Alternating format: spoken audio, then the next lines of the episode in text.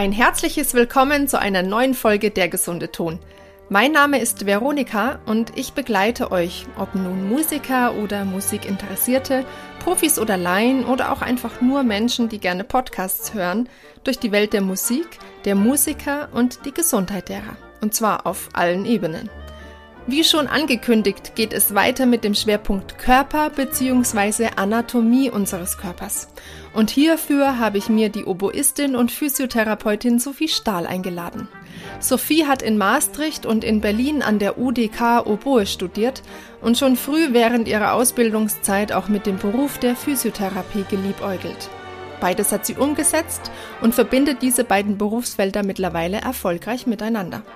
Sie hat sich unter anderem in ihrer Arbeit mit Musikern und in Workshops auf die Wissensvermittlung von der Arbeit und Funktion des Zwerchfells, des Beckenbodens und mittlerweile auch der Gesichts- bzw. Ansatzmuskulatur und Anatomie spezialisiert. Sie gibt regelmäßig Fortbildungen und klärt Musiker und auch Nichtmusiker unter anderem gezielt in diesen Bereichen auf.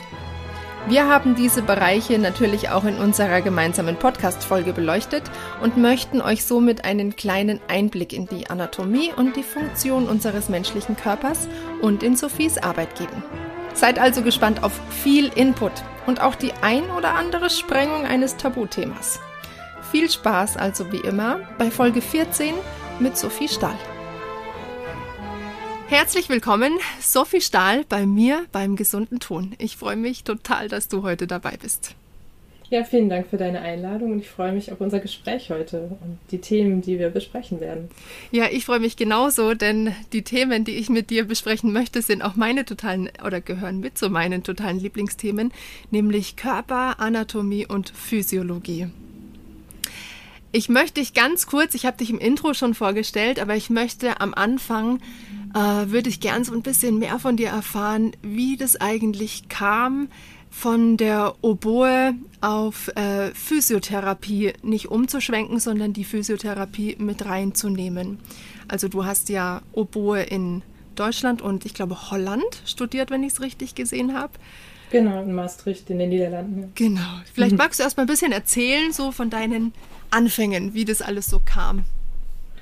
Ja, also es fing damit an, dass ich ja in der Schulzeit Oboe angefangen habe zu spielen, weil ich unbedingt ins Orchester wollte. Das war also mein erster Kontakt mit der Musik.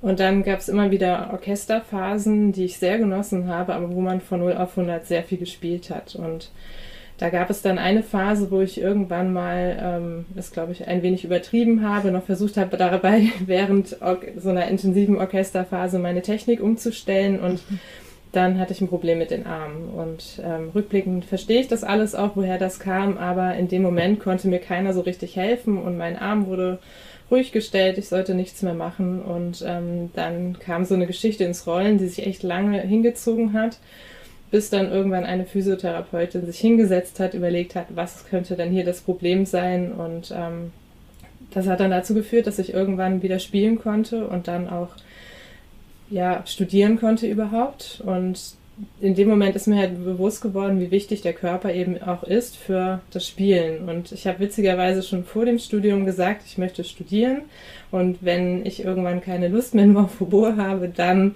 mache ich noch Physiotherapie und Physiotherapie eben für MusikerInnen und das war immer schon so eine Idee im Hinterkopf, die mich fasziniert hat und die ich interessant fand.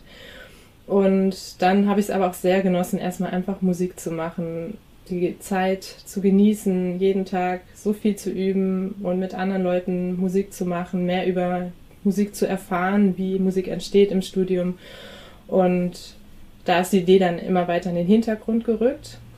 Parallel habe ich dazu immer viel Sport gemacht, mich auch viel mit dem Körper auseinandergesetzt. Und als ich dann eben nach Berlin gekommen bin, gab es dort dann eben auch das Kurt-Singer-Institut und das Kurt-Singer-Institut bietet viele Kurse an, eben für Musikerinnen und Musiker und das war für mich genau der Punkt, wo ich dachte, ja, jetzt kann ich endlich mal wirklich Kurse belegen, die in die Richtung gehen, in meine Richtung gehen und habe mich dann immer weiter mit auseinandergesetzt und in der Phase habe ich auch viele Probespiele gemacht und irgendwann so mich selber hinterfragt, ist es eigentlich wirklich das, was ich möchte, im Orchester sitzen, und jeden Tag quasi zum Dienst zu gehen?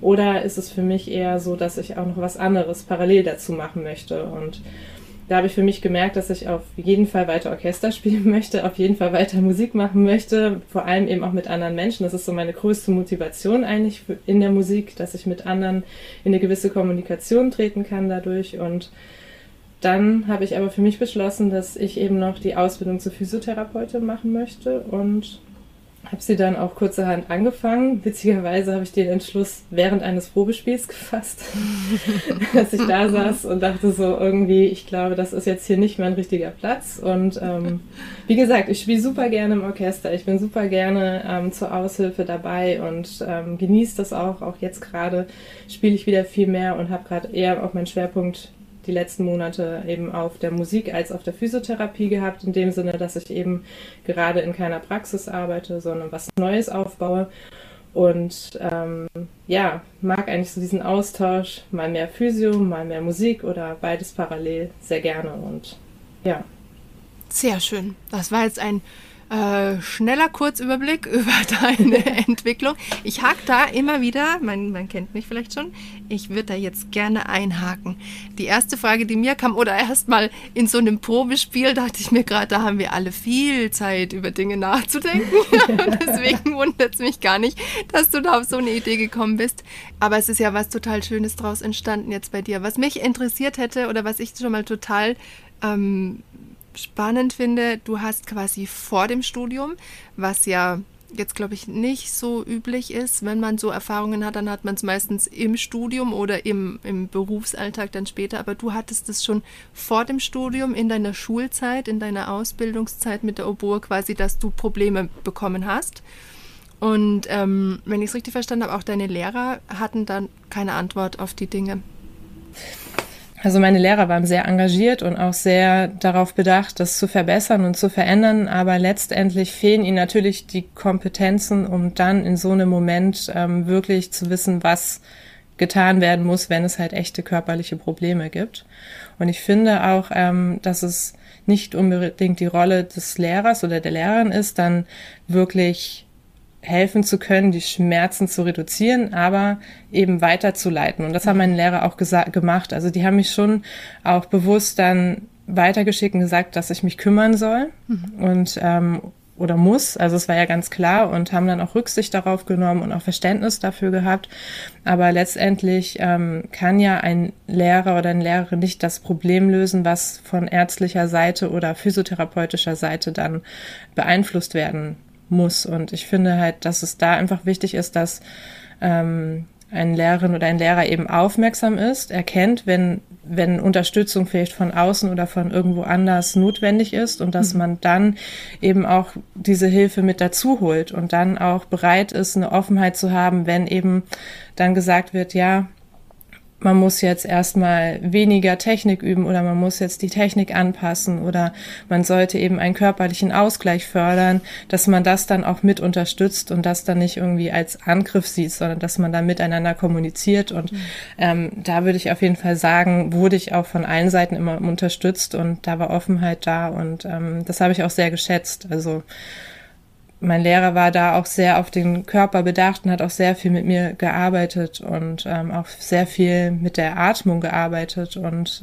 klar, wenn man eine medizinische Ausbildung gemacht hat oder eine körperbezogene Ausbildung gemacht hat, dann hat man natürlich ein ganz anderes Verständnis für körperliche Prozesse, wie sie funktionieren, als jemand, der nie so eine Ausbildung gemacht hat. Und ich erwarte das auch gar nicht von Lehrenden, dass sie das alles wissen müssen, aber ich erwarte so ein gewisses Grundverständnis und eine gewisse Offenheit, in Kommunikation zu treten und eben notwendige Unterstützung von außen dann auch dazu zu holen. Also das ist so, was ich eigentlich auch empfehle, dass man Experten immer und Expertinnen dazu holt, wenn man merkt, man kommt so an seine Grenzen. Und weil dafür gibt es das ja. Also ja. Da sagst verschiedene du was, Expertengebiete. Ja. Da sagst du was ganz, ganz Schönes. Das finde ich richtig schön, dieses, dass du das betonst, dass die Offenheit da ist, also auch dieses, es muss ja gar nicht sein, dass einer die Antwort für alle Fragen hat, aber dass die Offenheit da ist und du hast es vorhin auch gesagt, kritikfrei es anzunehmen, dann auch, wenn andere Ideen von außen kommen, wie man es jetzt machen könnte. Also ich glaube ganz oft, oder was heißt ganz oft, ich kann ja auch nur aus meiner eigenen Erfahrung sprechen und ich habe jetzt nicht die schlimmen Erfahrungen gemacht wie vielleicht andere, dass da totaler Druck vom Lehrer ausgeübt wurde oder so, aber ich versuche ja immer irgendwie so gut, so breit und so weit und so ganzheitlich wie möglich die Sicht auf die Dinge zu öffnen und ich kann mir vorstellen, dass es Musiker gibt, die Erfahrung mit ihren Lehrern gemacht haben, dass es nur den einen Weg gibt und da wächst kein Gras drüber. So, und das ist, glaube ich, es gibt bestimmt ein paar da draußen, die jetzt nicken und sich denken, ja, und ich kann mir vorstellen, das ist nicht schön. Und da immer wieder den Horizont zu öffnen und immer wieder mal so die Info ins Feld zu bringen, hey, es ist nicht schlimm, man muss nicht an seinem Ego sich gekränkt fühlen, sondern es gibt einfach total viel Probleme, die mega vielschichtig sein können und es gibt mega viel tolles Angebot, an diese Dinge ranzutreten. Und schön, freut mich, dass du da so offene Lehrer hattest, finde ich ganz toll. Darf ich fragen, vielleicht, wenn das nicht zu nah an dich rantritt, was das für eine Art von Schmerz war oder wie sich das dann geäußert hat, was so die Problematik war oder das, was du erkannt hast dadurch? Also eigentlich war es ein Tennisellbogen, den ich hatte.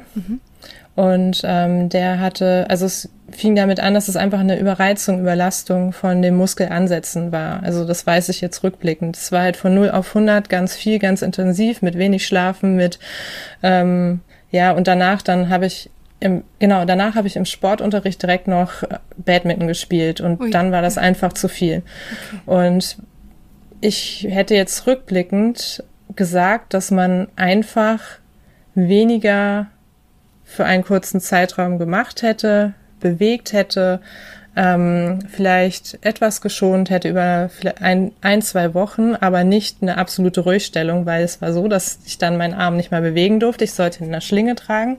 Habe natürlich alles mit links gemacht. Links war auch belastet. Und am Ende war ich mit beiden Armen. Konnte ich nichts machen. Ich erinnere mich noch, ich konnte in der Schule quasi meinen Stuhl nicht hochstellen auf den Tisch. Oh, shit. Und das ist natürlich etwas, was im Teenageralter nicht cool ist und was dann auch eine gewisse Angst schürt und dann natürlich Angst verstärkt den Schmerz. Also natürlich, wenn wir alle Emotionen, die wir haben, verstärken dann unsere Schmerzen, weil Schmerz letztendlich eine Interpretation von Reizen im Kopf ist und dadurch potenziert sich das immer weiter und dann war es so ein Teufelskreislauf und dann habe ich mich nicht mehr getraut, irgendwas zu machen, wurde vom Sportunterricht freigestellt, habe mich nicht mehr bewegt und hätte wahrscheinlich einfach ein richtig starkes Rückentraining gebraucht, richtig einen Ausgleich einfach. Und ich habe mich halt so stark geschont, dass jedes Mal, wenn ich angefangen habe, halt wieder das Problem kam. Und dann kam noch eine Nervenreizung dazu, was eben auch häufig dann damit zusammenhängt und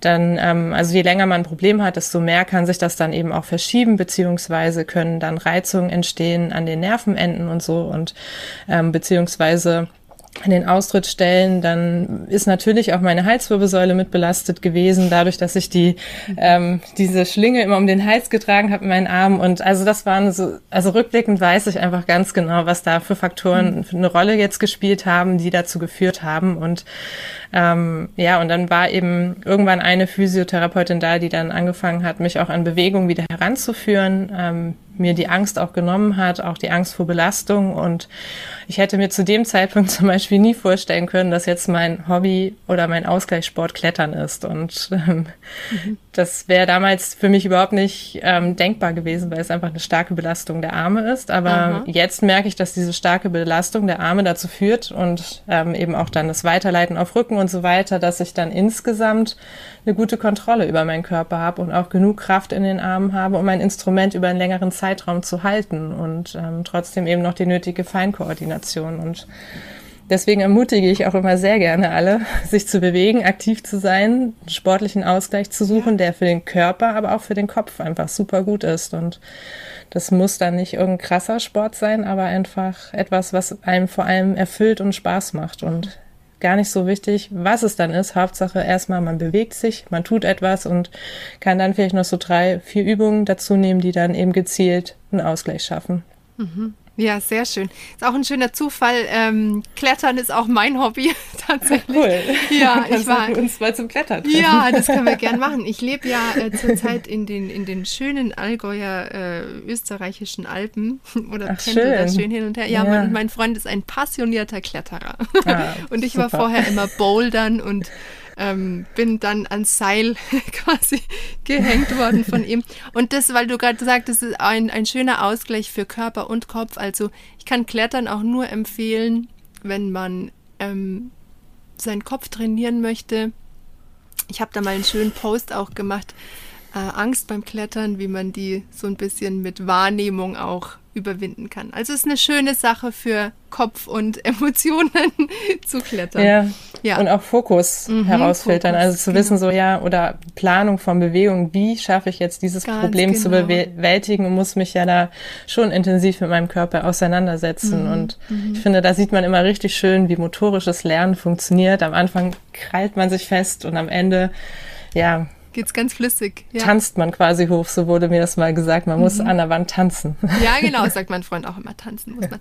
Wir haben auch in unserer Spiraldynamik-Ausbildung war auch immer ganz viel Analogie zum Klettern. Also da wurden immer so Bilder gezeigt, wie man ideal klettert und wie man nicht so gut in der Funktion ausgerichtet klettert. Das fand ich auch immer ganz spannend. Ja.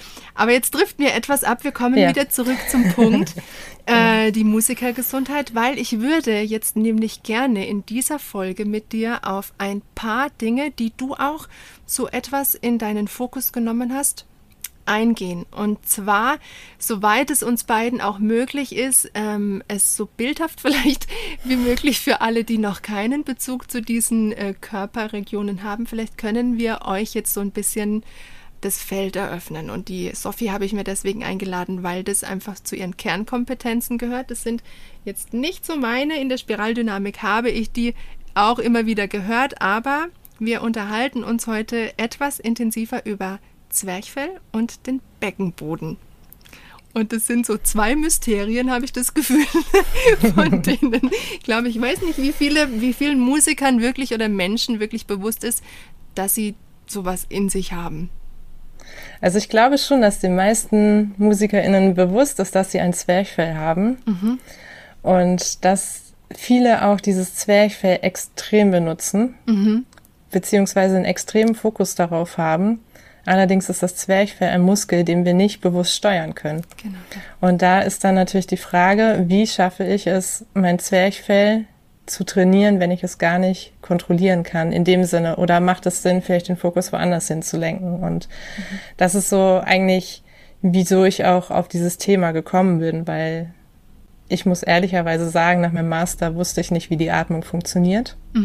Nach deinem Master in Oboe? In Oboe, jetzt, genau, ja, okay, genau, also in der Musik. Und das finde ich schon erschreckend, dass, klar, ich habe mir mal Bilder angeguckt, ich habe mal mich damit auseinandergesetzt, aber mir war einfach nicht bewusst, wie diese Prozesse funktionieren. Und das ist tatsächlich auch die Motivation, die mich dann dazu gebracht hat, diese Workshops anzubieten. Also es war mir irgendwann in der Ausbildung einfach klar, das muss eigentlich jede und jeder wissen, die ein Blasinstrument spielen, weil das Wissen was verändert in mir. Also wenn ich immer einen Bewegungsauftrag sende, der gar nicht umsetzbar ist, weil ich mein Zwerchfell an einer anderen Stelle vermute oder weil ich denke, das Zwerchfell spannt zum Beispiel mit der Ausatmung an, dann sende ich ja einen Impuls an meinen Körper, der nicht umsetzbar ist. Und dann verbiegt sich ja irgendwas. Also dann entstehen ja irgendwelche gegensätzliche Impulse, die mein Körper gar nicht machen kann. Und deswegen verfolge ich momentan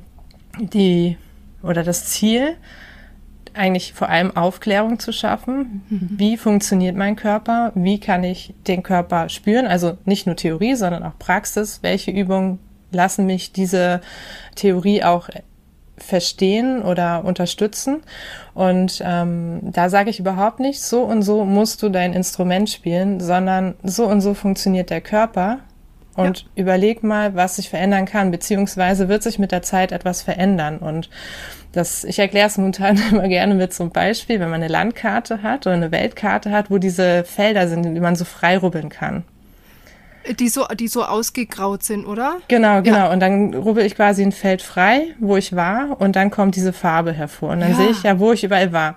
Und wenn man das jetzt, ich muss das irgendwann mal als Körperkarte drucken. Aha, das ist gut. Genau, dass man dann quasi jedes Mal so ein Feld frei rubbelt, wenn ich mich damit auseinandersetze, beziehungsweise wenn ich die Übung mache. Und irgendwann kommt dann diese volle Farbe zum Einsatz und dann sehe ich das gesamte Bild.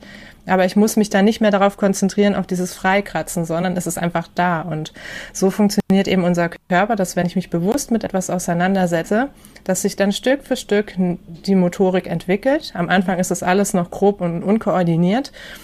Aber wenn ich das immer weiter eben vertiefe und die Übung regelmäßig mache, dann automatisiert sich das Stück für Stück in meinem Körper. Und dann kann ich auch darauf zugreifen und dann funktioniert auch der Atemprozess irgendwann zum Beispiel anders. Und ich selber habe die Erfahrung sehr stark gemacht. Also ich würde sagen, dass ich jetzt anders, also meine Atemluft fließen lassen kann, wenn ich spiele, als noch vor ein paar Jahren. Einfach, weil sich da was mit der Zeit verändert hat, ohne dass ich das so bewusst gemacht habe. Also es gibt immer noch Phasen, wo ich merke, oh, meine Luft stockt, ich habe sie nicht unter Kontrolle, aber weiß jetzt, welche Übung ich machen kann, dass die Luft einfach fließt. Und das ist eben das, was ich jetzt allen, die zu meinen Workshops, Coachings kommen, mitgeben möchte, dass man neues Verständnis dafür bekommt, wie der Körper funktioniert und dann Stück für Stück sich was entwickeln kann, ohne dass ich die ganze Zeit mit meinem Instrument zugange bin, weil wenn ich mein Instrument spiele, habe ich so viele Dinge, auf die ich mich konzentrieren muss bzw. möchte und das sollte dann in dem Moment eben nicht die Atmung oder der Körper sein. Also den kann ich natürlich bewusst dazu nehmen, wenn ich merke, oh, ich bin nervös, okay, gut, ich konzentriere mich kurz, wie sitze ich, wie kann ich mich bewegen, dass ich jetzt irgendwie bei mir bin und dann kann ich auch wieder anders zum Beispiel in die Musik reingehen oder wenn ich merke, oh, meine Atmung funktioniert gerade nicht mehr genau, dann setze ich meinen Fokus auf mein Ziel, wo ich hinatmen möchte und dann habe ich wieder eine ganz andere Kontrolle und das finde ich eigentlich schön, wenn man den Körper so gut kennt, dass man einfach mit ihm in Kommunikation treten kann und gezielt beeinflussen kann und ja, das ist so die Idee dahinter. Ich musste gerade dran denken, als du das gesagt hast, mit den Ideen, die da falsch verortet werden, also dass man einen Impuls, einen Muskelimpuls irgendwo hinsendet, wo er gar nicht zu Hause ist. Das hatte ich in der letzten Folge mit dem Bruno Schneider auch schon so ein bisschen angerissen. Da hatten wir es über die Atmung und mit dem Zwerchfell. Und ich hatte den schönen Moment bei meiner Alexander-Techniklehrerin, als sie mir gezeigt hat, wo das Zwerchfell eigentlich ist, im ausgeatmeten Zustand und sie mir dann gesagt hat, und wenn du jetzt ans Einatmen denkst, denkst du dann an deinen Bauch oder eher an deinen Brustkorb oben an die Schultern? Und habe ich gesagt, ja, logischerweise, wenn ich es jetzt sehe, denke ich natürlich erstmal da oben, wo das Zwerchfell ist, ne? Ziemlich weit oben, also schon so fast auf Brusthöhe. Und würde den Raum füllen. Ja, es ist sehr weit oben und würde diesen Raum füllen. Aber suggeriert wird mir irgendwie seit Jahren, dass ich in den Bauch atmen soll. Und ich habe meine Lungen dann in den Bauch verortet. Und es war totaler, was hatte ich für einen Stress beim Atmen. Ich war dann in meinem Studium, dann mein Lehrer war Yoga-Lehrer auch noch, dann lag ich da mal in so einer Yogastunde und habe mir einen abgeatmet und habe mir gedacht, jetzt bin ich doch beim Yoga und jetzt sollte ich es doch eigentlich lernen und es wird nur immer schlimmer. Also ich hatte Verspannungen in meinen Schultern, weil ich denen quasi abgesprochen habe, so, ihr, da oben kommt die Luft nicht hin. Nee, das muss da runter in den Bauch. Und deswegen fand ich das jetzt so schön. Ich habe mich total wiedergefunden in deinen Worten. Du hast es schön ausgedrückt mit den Muskelimpulsen an die falschen Orte schicken. Total, total treffend. Also vielleicht gehen wir ein bisschen genauer aufs Zwerchfell ein. Vielleicht können wir ja schon ein paar Ideen mittransportieren für alle. Die in der Podcast-Folge werdet ihr jetzt keine Experten von Zwerchfell und Beckenboden sein. Also da darf man die Sophie dann gerne weiter verfolgen. Aber wir versuchen es jetzt mal. Also ich habe gerade schon gesagt, Zwerchfell sitzt ziemlich weit oben. Vielleicht kannst du noch ein bisschen genauer drauf eingehen, was es so für Fakten über das Zwerchfell gibt, dass du so vermitteln kannst jetzt. Als allererstes ist erstmal das Zwerchfell ein Muskel. Und ein Muskel, der sich eben zusammenzieht und dadurch eben einen Weg zurücklegt. Und ein Muskel spannt eben immer an und muss auch wieder entspannen. Das ist immer ganz wichtig, dass es eben diesen Wechsel gibt. Und das Zwerchfell ist der Hauptatemmuskel. Er macht ungefähr 75% unserer Atmung aus. Und was eben ganz wichtig ist beim Zwerchfell, das Zwerchfell ist ein Muskel, der unterbewusst gesteuert wird. Also den wir nicht bewusst steuern können. Und ich persönlich bin sehr dankbar darüber, weil ich würde sonst das Atmen ständig vergessen. Mhm. Und das funktioniert über Reflexe, darüber, dass eben Kohlenstoffdioxid im Blut gemessen wird und wie jetzt das Verhältnis ist. Darüber wird dann eben entschieden, muss ich mehr einatmen, mehr ausatmen, und dann reagiert eben das Zwerchfell. Und natürlich kann ich sagen, ich atme jetzt ein und dann spannt sich mein Zwerchfell an und senkt sich ab, und ich atme aus und das Zwerchfell geht wieder entspannt in seine Position zurück. Das kann ich natürlich bewusst steuern, aber ich kann eben nicht, wie zum Beispiel mein Bizeps, einfach anspannen und wieder entspannen. Ja. Das geht halt nicht. Und das Zwerchfell sitzt eben in unserem Brustkorb, kleidet komplett die Rippen aus und ist auch noch an der Wirbelsäule hinten dran und teilt somit eben auch den oberen Brustraum oder grenzt den Brustraum vom Bauchraum ab. Und es gibt nur 3 Öffnungen, die da durchgehen, und noch ein paar kleine Nervenöffnungen. Aber diese 3 Öffnungen sind eben da für die Speiseröhre, für die Aorta und für die Vena cava, also für die Vene, wo das venöse Blut zurückfließt. Mhm. Und haben wir jetzt zum Beispiel durch viel Aktivität vom Zwerchfell, also extremes Atmen, ein angespanntes Zwerchfell, dann kann es durchaus sein, dass wir zum Beispiel Sodbrennen kriegen, weil dauerhaft ein leichter Druck auf der Speiseröhre ist. Oder wenn das Zwerchfell eben nicht seinen Weg zurücklegt, dann fehlt uns auch die Blutpumpe durch das Zwerchfell und wir haben zum Beispiel so ganz erschöpfte Beine und fühlen uns matt und abgeschlagen, weil einfach das Blut nicht weiter zirkuliert. Also unser Zwerchfell ist gleichzeitig auch eine Pumpe. Mhm. Und was vielleicht noch ganz wichtig zu wissen ist, was leider ich sehr häufig erfahre im Workshop, dass das nicht bewusst ist, wie die Lunge eigentlich funktioniert. Die Lunge ist nur dafür da, dass Sauerstoff und Kohlenstoffdioxid ausgetauscht wird. Es werden noch ein paar Hormone und sowas produziert, aber das ist die Hauptfunktion, der Austausch von Sauerstoff und Kohlenstoffdioxid. Und die Lunge ist kein Muskel. Das heißt, die Lunge ist passiv, ein Organ, was sehr zäh ist und was durch das Zwerchfell und durch die Rippenbewegung auseinandergezogen wird. Dadurch entsteht ein Unterdruck in der Lunge, die Luft strömt ein, und durch die Entspannung und Rückstellkraft quasi von Lunge und Zwerchfell entsteht ein Druck auf das Gewebe. Ein Überdruck sorgt dann dafür, dass die Luft ausströmt. Das heißt nicht, dass ich pressen muss, sondern das ist etwas, was automatisch passiert. Und viele, die mir vielleicht folgen, fragen sich immer, warum ich diese Quietscheente bei mir auf meinem überall dabei habe und warum das so ein bisschen mein Maskottchen ist, weil ich mit der Quietscheente immer die Lunge erkläre. Ich finde, das ist einfach ein schönes Beispiel, wenn man die Quietscheente zusammendrückt, entsteht der Überdruck, die Luft strömt aus, das Quietschen kommt und der Ton kommt. Wenn dann die Quietscheente wieder auseinandergezogen wird quasi, also das ist jetzt der Unterschied eben, da hinkt das Beispiel etwas, man muss quasi das wieder aktiv auseinanderziehen, das Quietscheentchen, dann entsteht der Unterdruck und Luft strömt ein. Und das ist eben die Funktion von unserem Zwerchfell. Und diese Bewegung zu machen, die wird dann unterstützt eben noch durch die Atemhilfsmuskulatur, die dafür sorgt, dass eben unser Körper sich aufrichtet, bloß eben die Rippen sich anheben, und dann noch die Schulter-Nackenmuskulatur, die auch noch ein leichtes Widerlager gibt, und das sorgt dann dafür, dass eben die Luft in die Lunge hineinströmt. Mhm. Und das ist so die Funktion eben vom Zwerchfell.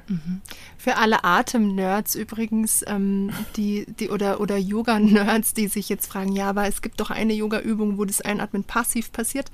Das ist tatsächlich bei der Feueratmung, wenn man so stark ausatmet, dass man quasi fast schon sich muskulär zusammenzieht, dann geht der Körper von allein, schwingt er wieder so ein Stück weit zurück und es zieht Luft automatisch ein. Also das ist, glaube ich, so von meinem Verständnis her der einzige Moment, wo das ohne aktive Muskelkraft funktioniert, dass Luft in mich einströmt.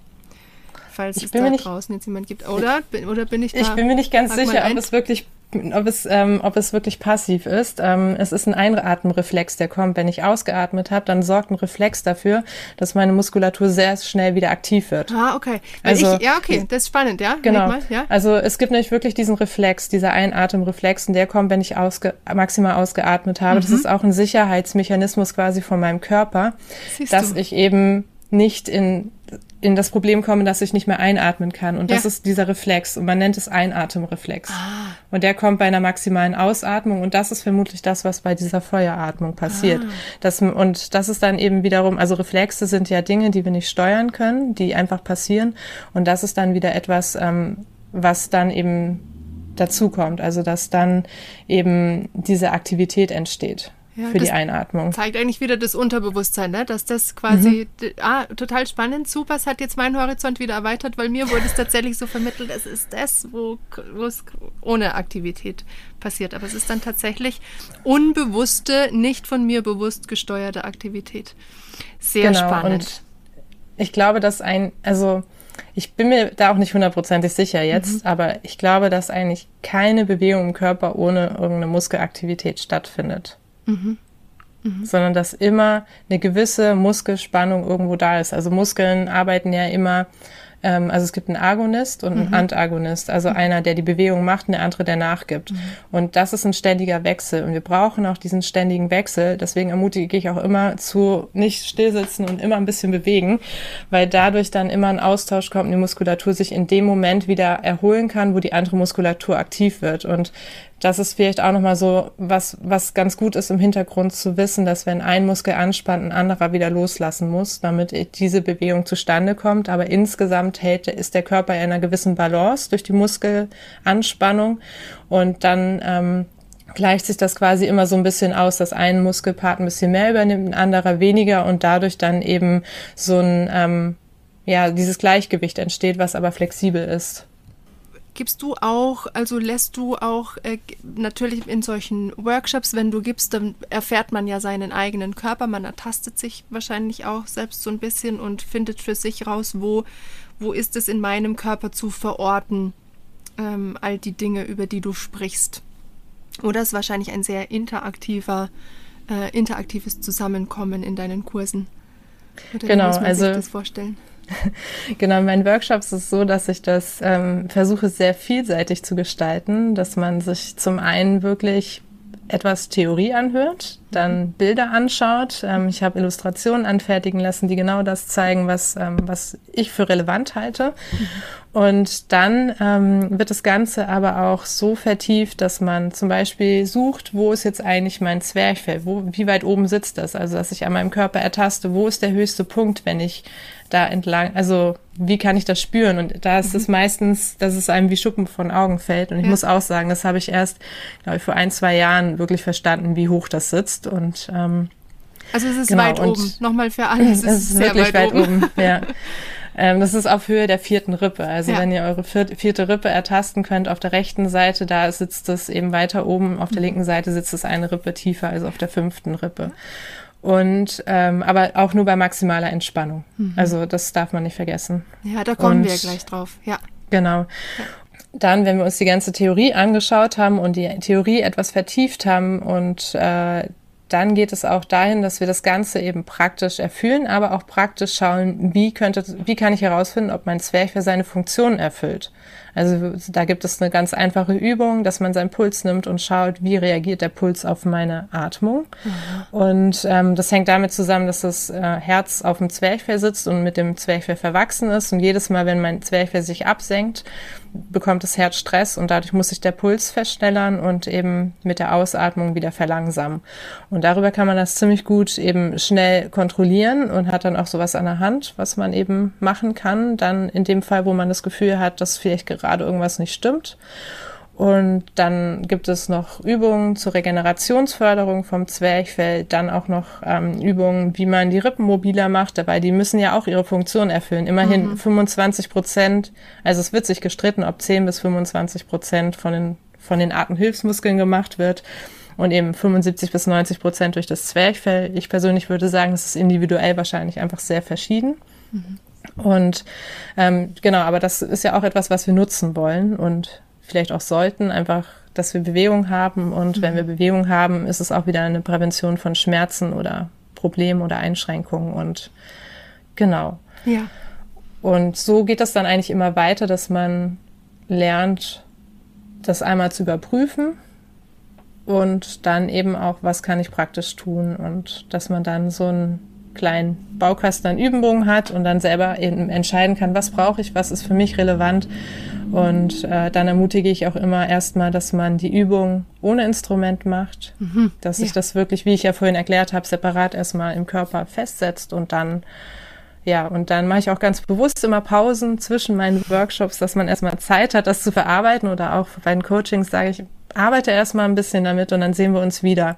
Und dann erweitern wir das Ganze, weil man braucht fürs Lernen einfach Zeit, und deswegen finde ich das eigentlich schön, dann über so einen längeren Zeitraum immer wieder zu begleiten, und am Anfang manchmal intensiver, dann immer weniger intensiv, so auch in der Praxis, wenn ich als Physiotherapeutin arbeite, dass man am Anfang intensiv arbeitet und dann einfach Stück für Stück sich wieder unabhängig von mir macht. Also es ist mir auch wichtig, dass man dann nicht für immer denkt, man muss immer zu mir kommen, sondern dass man dann sagt, okay, gut, ich fühle mich jetzt so, dass ich das alleine machen kann, und dann kommt vielleicht ein halbes Jahr später nochmal eine Frage und dann bin ich auch wieder da. Also, und das finde ich eigentlich so schön, dann über so ein bisschen abrufbar zu sein und zu sagen, ich unterstütze dich jetzt oder eben zu einem anderen Zeitpunkt nochmal.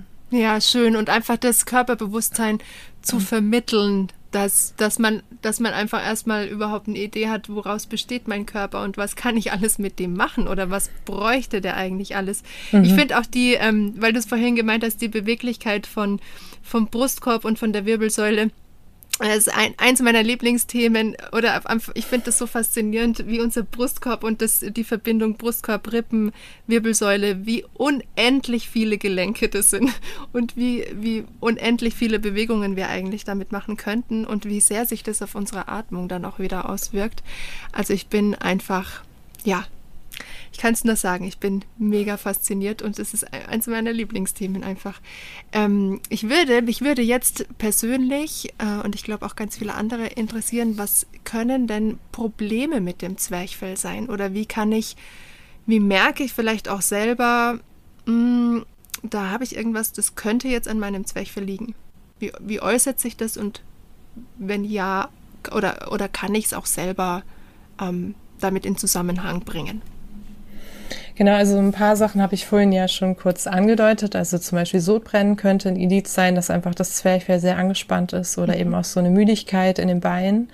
Dann kann es durchaus auch sein, dass man Rückenschmerzen hat, weil das Zwerchfell nicht nur sehr weit oben ist, sondern auch sehr weit runter geht. Also quasi in der Mitte von der Lendenwirbelsäule. Also wenn man das untere Ende der Rippen sucht und dann quasi die Hälfte der Wirbelsäule runter zum Kreuzbein. Da ungefähr endet das Zwerchfell oder die letzten Fasern. Ich hoffe, es war jetzt nachvollziehbar. Und dann können natürlich auch irgendwelche Brustkorbschmerzen sein oder auch Schulternackenschmerzen. Die Nerven vom Schulternackenbereich gehen runter. Also aus der Halswirbelsäule kommen die Nerven die das Zwerchfell innervieren und eben aktivieren oder auch entspannen.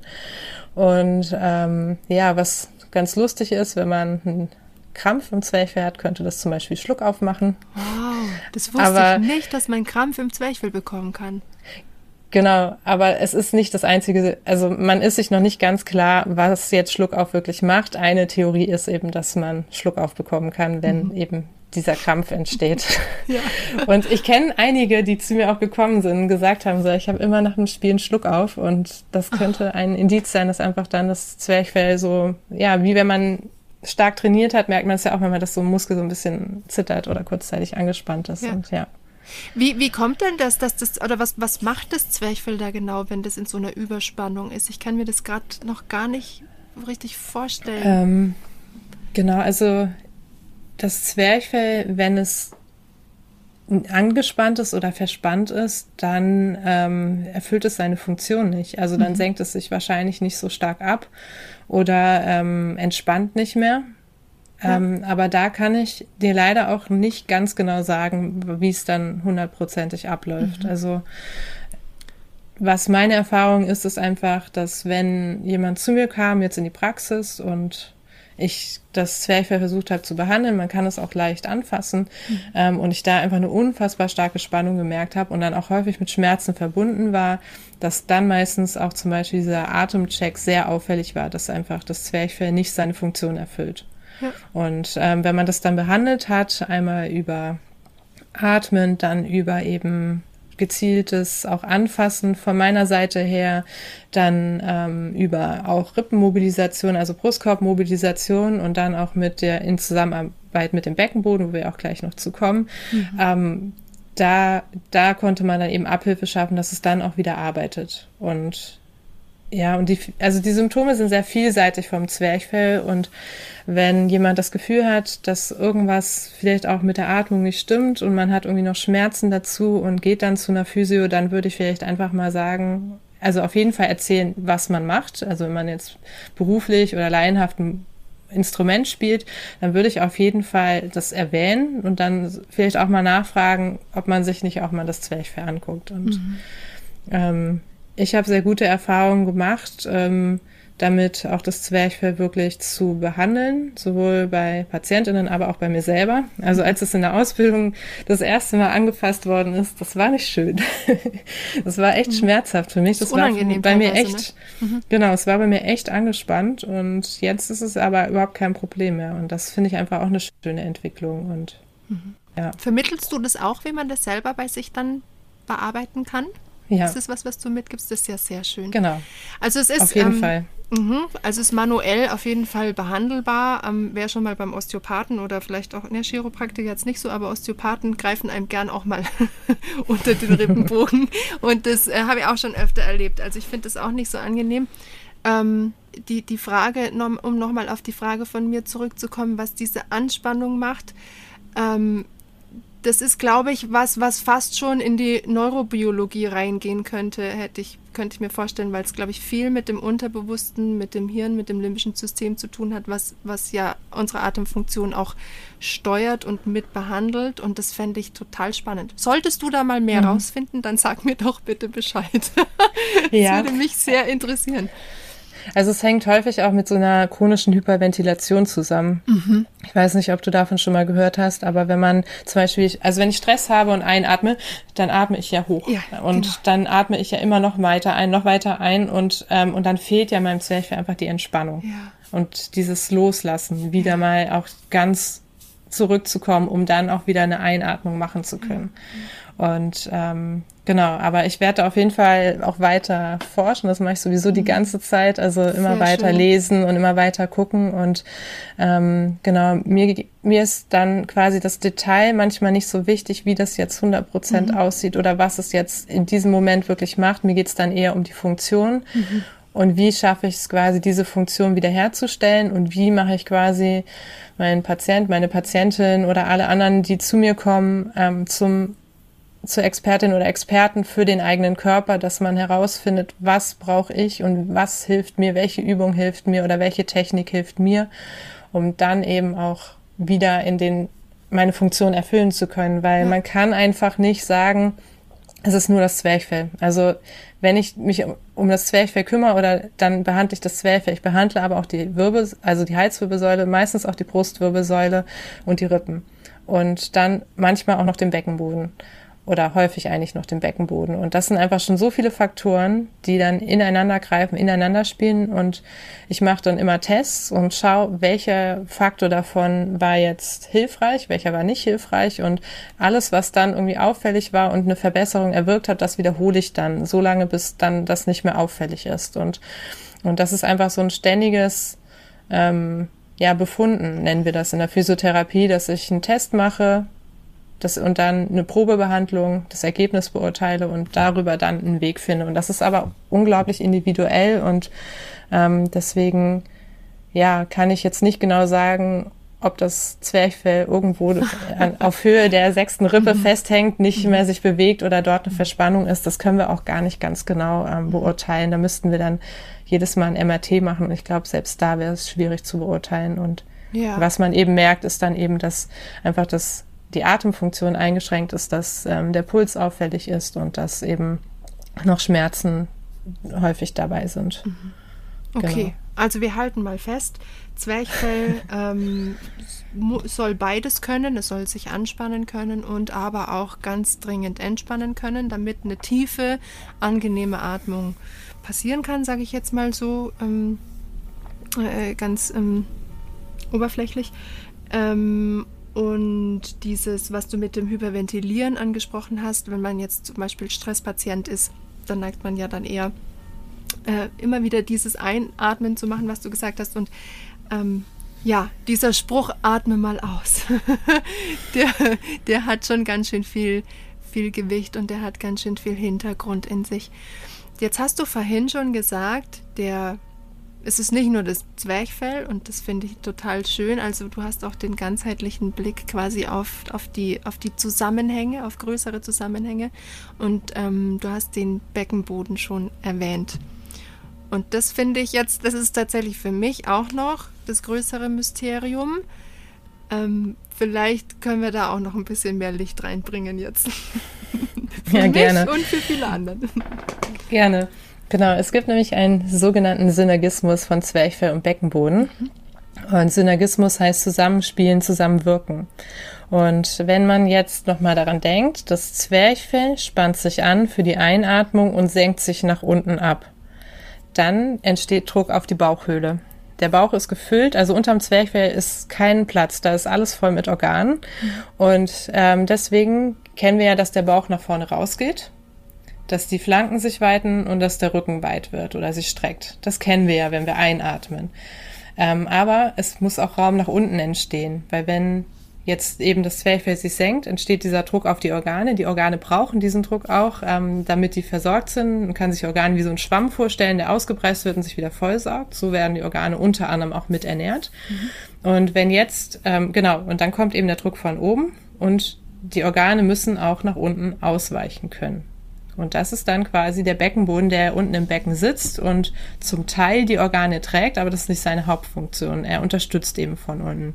Und deswegen entspannt der Beckenboden mit der Einatmung. Würde er nicht entspannen, dann wäre es die ganze Zeit so, dass das Zwerchfell mit massiver Kraft quasi von oben arbeiten müsste, die Organe gedrückt werden würden und der Bauch würde natürlich rauskommen, aber ich hätte trotzdem eben ich bräuchte sehr viel Kraft vom Zwerchfell, um da eben aktiv werden zu können mit der Atmung. Und was ich vor kurzem auch nochmal gelesen habe in einem richtig dicken Physio-Beckenboden-Buch, da stand drin, dass wenn wir uns jetzt entspannt unterhalten, beziehungsweise du mir zuhörst, dass in dem Moment dein Beckenboden stärker an der Atmung beteiligt ist als deine Bauchmuskulatur. Ha, ja. Also mit der Ausatmung spannt nämlich der Beckenboden an, hebt sich leicht, also gibt leichten Druck von unten und gibt dadurch dann Unterstützung auf das Zwerchfell. Und wenn wir entspannt atmen, atmen wir ja nicht maximal ein und aus, sondern es ist eine ganz kurze Strecke, die stattfindet. Und in dem Moment kommt eben die Unterstützung von unten durch den Beckenboden. Wenn ich mehr Luft brauche, forcierter ausatme, zum Beispiel auch wenn ich rede oder wenn ich mein Instrument spiele, dann erst wird die Bauchmuskulatur aktiv. Mhm. Und häufig beobachte ich, dass der Fokus eben immer auf der Bauchmuskulatur ist und nicht auf dem Beckenboden und dann der Beckenboden tendenziell immer zu angespannt ist und gar nicht loslassen kann, weil er eben auch in einem Synergismus mit der Bauchmuskulatur steht. Das heißt, wenn ich den Beckenboden anspanne, spannt auch der Bauch an, beziehungsweise andersrum, zum Teil, nicht immer, also normalerweise ist es so, aber es kann eben gestört sein, dadurch, dass man die Funktion nicht kennt, beziehungsweise Frauen ein Kind bekommen haben und den nicht mehr gut ansteuern können oder irgendwelche anderen Störungen quasi da sind, die eben dieses natürliche Zusammenspiel nicht mehr funktionieren lassen oder auch eine lange Auseinandersetzung mit der Atmung, ohne den Beckenboden mit einzubeziehen. Und das kann dann eben dazu führen, dass dieser Synergismus erstmal von Zwerchfell im Beckenboden oder auch vom Beckenboden und Bauch und Rücken eben gestört ist. Okay. Wie ist es, der Beckenboden ist von der Struktur her ähnlich wie das Zwerchfell oder ist das ist auch eine Muskelplatte wie das Zwerchfell oder würdest du sagen, es ist muskulär und strukturell anders aufgebaut als das Zwerchfell, wenn wir jetzt so das einigermaßen verorten möchten? Genau, auch da ist wieder als erstes zu sagen, der Beckenboden ist ein Muskel, beziehungsweise sind sehr viele Muskeln, verschiedene Muskelstränge, die in unterschiedliche Richtungen ziehen. Das heißt, es gibt quasi 3 verschiedene Schichten, so nennen wir das, die miteinander verbunden sind, aber die unterschiedliche Bewegungsrichtungen ansteuern könnten. Das heißt nicht, dass wir unser Becken dadurch bewegen können, sondern dass der Beckenboden sich immer anhebt, wenn wir ihn anspannen. Aber es gibt dann eine Bewegung von vorne nach hinten, von rechts nach links und dann die Schließmuskeln eben.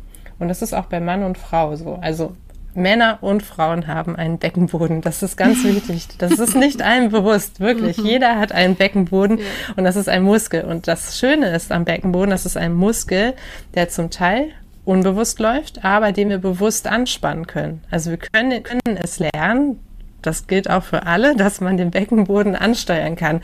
Auch das ist nicht für jeden selbstverständlich, aber das braucht manchmal sehr viel Zeit und sehr viel Konzentration, sehr viel Fokus. Aber es gibt schöne Wege, den Beckenboden eben kennenzulernen, zu spüren, zu lernen. Und auch da versuche ich wieder auf ganz vielen verschiedenen Ebenen das zu erklären. Einmal, dass man die Anatomie sieht, Bilder sieht, dass man selber spürt, dass man sich selber anfasst, dass man dann das mit der Atmung verbindet, dass man unterschiedliche Intensitäten kennenlernt oder auch Reflexe lernt, die, also wenn ich huste, lache oder niese, dann geht ja normalerweise nichts in die Hose und das sind dann wieder Reflexe, das kann ich nicht bewusst steuern.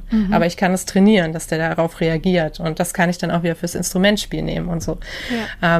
Genau, und das ist einfach ganz wichtig, der Beckenboden ist ein Muskel oder es sind viele Muskeln, die eben dann bewusst ansteuerbar sind und dadurch ist meine Idee, dass man doch lieber den Fokus auf den Beckenboden setzt, als auf das Zwerchfell, wenn ich mich damit auseinandersetze. Kommt es dann, weil ich den Beckenboden bewusst anspannen und loslassen kann und das Zwerchfell eben nicht. Aha. Machst du dann auch, dass du sagst, kommt erst in den Beckenbodenkurs, bevor ihr in den Zwerchfellkurs kommt? Oder wie baust du die Chronologie deiner Kurse auf? Genau, also als erstes habe ich den Workshop Atmung. Und in diesem Workshop ist ab der ungefähr Hälfte gehe ich auf den Synergismus von Zwerchfell und Beckenboden ein. Und da gibt es dann schon die Grundlagen. Wie finde ich den Beckenboden? Eigentlich das, was ich gerade erzählt habe, ist in dem Workshop. Und dann kam immer wieder die Frage, ja, aber wie kann ich den Beckenboden noch mehr kennenlernen? Wie kann ich das jetzt auf mein Instrument übertragen? Wie kann ich da auch Lockerheit reinbringen? Weil der Beckenboden die Tendenz hat, immer zu angespannt zu sein. Grundsätzlich, also wir tendieren da zu viel Spannung zu haben und auch zu viel Spannung kann zu einer Inkontinenz führen zum Beispiel. Es muss nicht nur ein schlaffer Beckenboden sein, es kann auch zu viel Spannung sein, die dann die Funktion nicht mehr erfüllbar macht. Aber kann es ein zu schlaffer Beckenboden sein? Ein angespannter Beckenboden muss aber trotzdem nicht bedeuten, dass der Beckenboden stark genug trainiert ist. Oder verstehe ich das jetzt gerade falsch? Ja, also wenn ein Muskel sehr stark angespannt ist, dann hat das noch nichts auszusagen über den Trainingszustand und noch nichts auszusagen über die Funktion, die er erfüllt. Und wenn ich eben jetzt meinen Arm maximal angespannt habe, dann kann ich noch zusätzlich irgendwas dazu, also dann kann ich nicht noch mehr Gewicht tragen, dann ist irgendwann vorbei. Ich kann, also wenn ich meinen Arm trainiert habe, kann ich, sagen wir mal, ich weiß nicht, 20 Kilo locker hochhalten. Aber ich schaffe keine 22 Kilo, weil ich nur auf 20 Kilo trainiert habe. Jemand anderes kann dann 40 Kilo nehmen und hat aber vielleicht genau die gleiche Verspannung in der Muskulatur. Also, sehr gut. Also, und trotzdem kann es halt sein, dass wenn ich dann maximal, also wenn ich eine Verspannung habe, dass ich normalerweise zum Beispiel 20 Kilo gut hochheben kann, dann kann es sein, dass jetzt in dem Moment eben mein Muskel ein Problem hat, also in einer gewissen Hinsicht dann eben eine Verspannung hat und ich dann diese 20 Kilo nicht mehr anheben kann, obwohl ich eigentlich die Kraft hätte. Aber mein Muskel ist dann, das ist jetzt wahrscheinlich zu kompliziert, aber ein Muskel greift ja in sich in ganz kleinen Strukturen ineinander und dadurch baut er die Kraft auf und er kann sie vielleicht in dem Moment einfach nicht noch weiter ineinander haken und greifen, zusammenziehen, um da noch mehr Kraft aufzubauen. Und verschiedene Funktionen können dann dazu führen, dass eben die Funktion nicht erfüllt wird. Ja, ich wollte deswegen darauf hinaus, weil ja jetzt vielleicht der oder die ein oder andere denken könnte, wie ich auch schon mal gedacht habe in meinem Leben, wenn der die ganze Zeit eigentlich angespannt ist, dann heißt es ja, oder wenn der zu angespannt ist, dann ich muss ihn gar nicht mehr trainieren. Das wäre ja so der falsche Gedanke, den man dann haben könnte, ne? Genau. Ja, auf jeden Fall. Also das bedeutet nicht, dass der nicht mehr zu trainieren gilt oder dass es den nicht mehr zu trainieren gilt, sondern Beckenboden kann man schon gut trainieren. Und ich musste vorhin so schmunzeln, weil du gelacht hast, das haben beide Geschlechter. Ich weiß nicht, ob du das auch kennst, die Situationen, wenn man irgendwie Beckenboden erklärt und so die Frauen ganz aufmerksam gucken und nicken und die Männer irgendwie so, als wären sie gar nicht angesprochen, als gäbe es das gar nicht. Und man dann immer so sagt irgendwie, Ja, also das haben alle und nur das Erspüren ist einfach unterschiedlich. Ich glaube, Frauen haben einfach deswegen einen besseren Bezug dazu, weil wir natürlich viel mehr damit verbinden und das viel aktiver auch für uns nutzen, wie du vorhin auch gemeint hast. Und sorry, ich gehe einfach gerne auf sowas ein, wenn mal was in die Hose geht, ja, für alle, die sich jetzt ein bisschen schämen vielleicht zu Hause oder sich denken, oh Gott, über was reden die denn? Das hat mit dem Beckenboden zu tun, falls du es noch nicht wusstest. Und es ist nicht normal. Und es ist nicht normal, dass was in die Hose geht, und allerspätestens dann sollte man sich kümmern.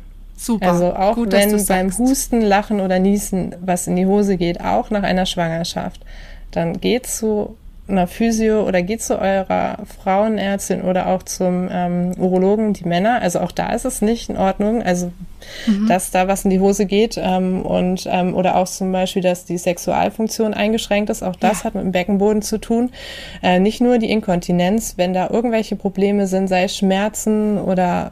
Ja, genau, also was auch immer, alle Störungen in diesem Bereich sollte man ernst nehmen und dann direkt handeln, weil je länger man wartet, desto weniger leicht ist es behandelbar, beziehungsweise desto schwerer wird es oder desto länger braucht es, da wirklich auch wieder eine gute Kontrolle hinzubekommen oder auch ein gutes Bewusstsein zu schulen. Und ich finde es so schlimm, dass es so ein großes Tabuthema ist und dass es einfach unter... Klar, ich verstehe komplett, warum man im Musikunterricht dieses Thema meidet oder da nicht drauf eingeht und warum auch die meisten Lehrbücher beim Bauchnabel enden, wenn es um das Thema Atmung geht. Aber es ist einfach erwiesen, dass der Beckenboden aktiv ist bei der Atmung und dass der eine große Funktion bei der Atmung hat. Und mir ist es einfach unglaublich wichtig, diese Idee zu streuen. Und es muss ja auch nicht der Lehrer und die Lehrerin im Unterricht das machen, aber wenn man weiß, wo man jemanden hinschicken kann oder zusammenarbeitet und sagt so, geh mal dahin und setz dich mal mit der Atmung auseinander, dann reicht es ja vollkommen aus. Aber wenn ich zum Beispiel dann als Lehrerin meinem Schüler oder meiner Schülerin was erkläre am Instrument und verstanden habe, wie die Atmung funktioniert, dann benutze ich andere Wörter, andere Sätze, die dann eben nicht mehr konträr zu meinem Körper sind.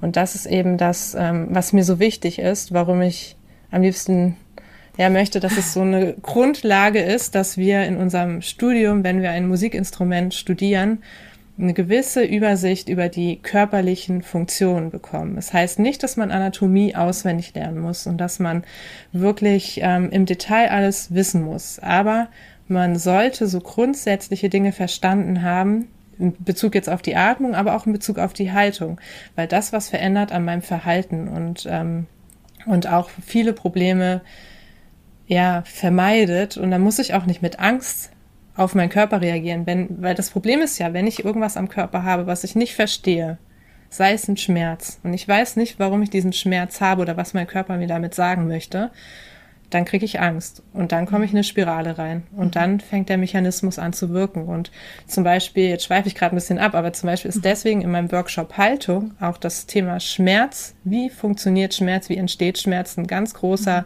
Bereich, weil ich dann anders mit meinem Körper kommunizieren kann, weil eigentlich ist Schmerz quasi unser Freund oder unsere Freundin, die uns daran erinnert, auf uns aufzupassen.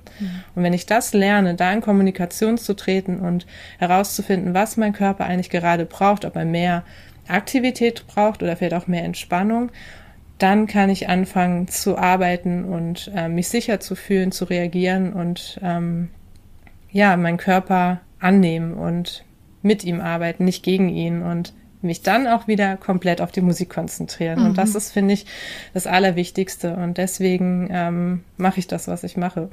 So schön. Ich finde das so schön, den Bogen, den du gerade geschlagen hast, und auch mit den Tabuthemen.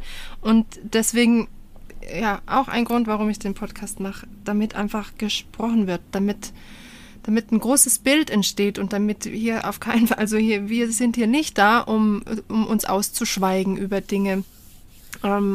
Und ich glaube, was auch so ein Riesenthema ist, was wir jetzt aber nicht bespielen werden, dieses Feld, aber diese Riesentabuthemen, auch wenn es um Unterleib und Beckenboden und Frauengesundheit geht, der Zyklus und vielleicht auch die Schmerzen, die mit dem Zyklus in Verbindung zu bringen sind, können hängt, glaube ich, auch ganz viel, so jetzt, was ich bisher erfahren habe, kann auch ganz viel mit dem Beckenboden zusammenhängen.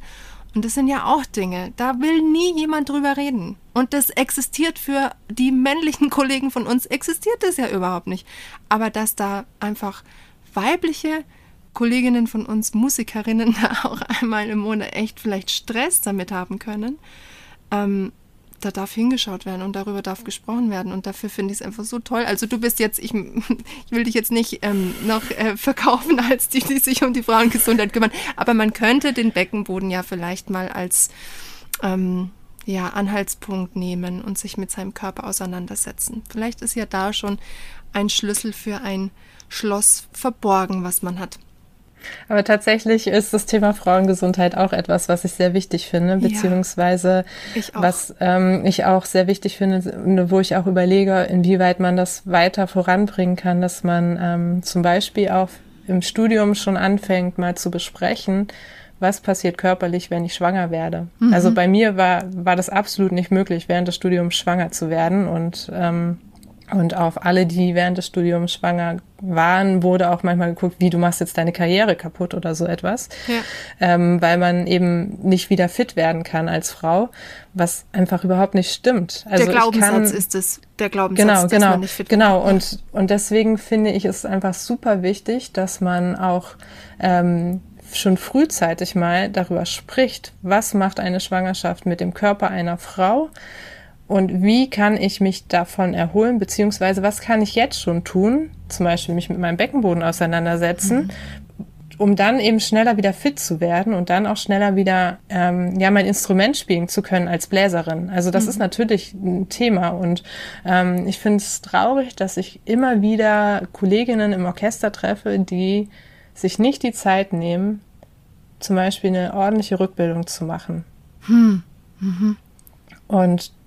Also ich habe jetzt mehrere Frauen auch im Coaching begleitet. Also ich biete auch so Rückbildungscoachings an, dass man einfach teilweise schon vor der Schwangerschaft anfängt, sich damit auseinanderzusetzen, oder auch während der Schwangerschaft. Es muss gar nicht wöchentlich sein, aber wir hatten dann meistens so 10 Termine, die wir über einen langen Zeitraum gestreckt haben. Und das war so schön zu beobachten, wie dann einfach der Körper ist halt anders, als man ursprünglich den kennengelernt hat, aber wie man dann wieder den Körper jetzt in der Veränderung wahrnimmt und sich auch die Zeit gibt, sich zu erholen, und dann aber auch keine Angst hat, wieder anzufangen, sei es jetzt mit dem Instrument oder auch mit Sport. Also dass man dann wieder den Weg einfach begleitet, zurück zu dem Ist-Zustand. Das ist nicht immer alles wie 100% wie vorher, aber dass man dann einfach auch wieder aktiv werden kann und lernt, eben mit dem Körper umzugehen und dann teilweise auch dann wieder fitter wird auf dem Instrument, weil man einfach den Körper nochmal neu und anders kennengelernt hat, vor allem eben auch den Bereich dort unten, also den Beckenboden und den Bauchraum. Und das fände ich eigentlich sehr, sehr wichtig, dass das auch thematisiert wird schon während des Studiums. Ich finde, es ist auch eine Förderung von Frauen in der Hinsicht. Also wenn man den Körper einfach kennt, versteht und weiß, was für Veränderungen auf einen zukommen können. Ja, sehr schön. Klingt total toll. Eine Frage wäre noch von mir, die mir gerade kommt, ist es, mir kam das vorhin schon mit der Schwangerschaft, hätte ich eingehakt, merken Frauen oder Musikerinnen die Veränderung, gerade Bläserinnen, die Veränderung auch schon während der Schwangerschaft, dass der Beckenboden da anders arbeitet, weil sich der Körper so verändert, oder ist es vor allem nach der Schwangerschaft in der Rückbildungszeit ein Thema? Also von den Frauen, die ich begleitet habe, war es so, dass es sowohl als auch ist. Also das verändert sich ja alles während der Schwangerschaft. Und dann eben danach spürt man dann halt doch häufiger einen Kontrollverlust. Und die Rückbildung, also man begleitet dann einfach aktiv den Rückbildungsprozess eigentlich schon ab dem Tag der Geburt. Also während meiner Ausbildung, das fand ich auch sehr schön, dass ich das machen durfte, da war ich dann in einem 3-wöchigen Praktikum für alle Frauen zuständig, die entbunden hatte, und habe am ersten Tag mit der Rückbildung angefangen.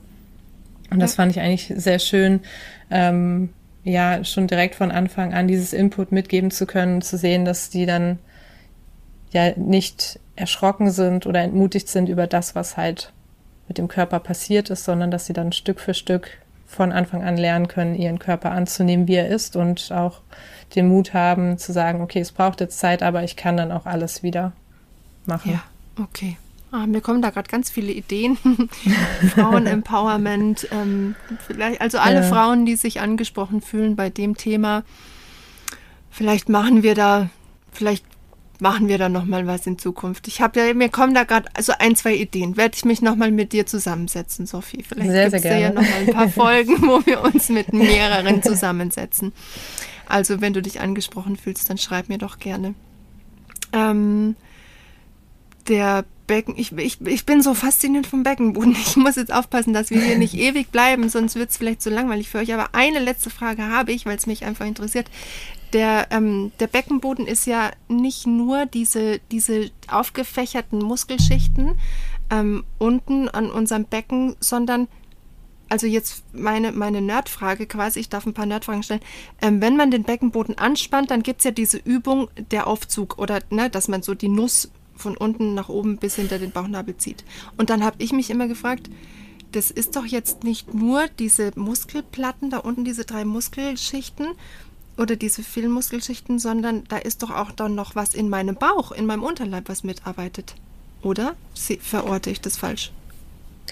Genau, also erstmal, wenn man diese Fahrstuhlübung nimmt, mal unabhängig von, erstmal ohne die Nuss, dann ist es so, dass der Beckenboden sich anspannt und anhebt nach oben. Also er liegt wie eine Schale, die sich dann nach oben innen anhebt. Das ist die Bewegung von unserem Beckenboden. Er zieht jetzt nicht das Becken aktiv in große Bewegungsrichtung, das gibt gleich nach, aber vor allem der Beckenboden hebt sich nach innen oben an.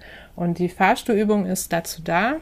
Die nehme ich zum Beispiel auch immer mit dazu rein, um zu lernen, dass mein Beckenboden nicht immer maximal angespannt sein muss. Weil wenn ich eine Bewegung nicht kenne oder eine Funktion nicht kenne, dann mache ich es immer mit zu viel Kraft. Also vielleicht nochmal zurück zu vorher beim Klettern, dann kralle ich mich an die Wand, weil ich es noch nicht kenne. Irgendwann hänge ich locker und entspannt an der Wand, weil ich gelernt habe, wie viel Kraft ich brauche.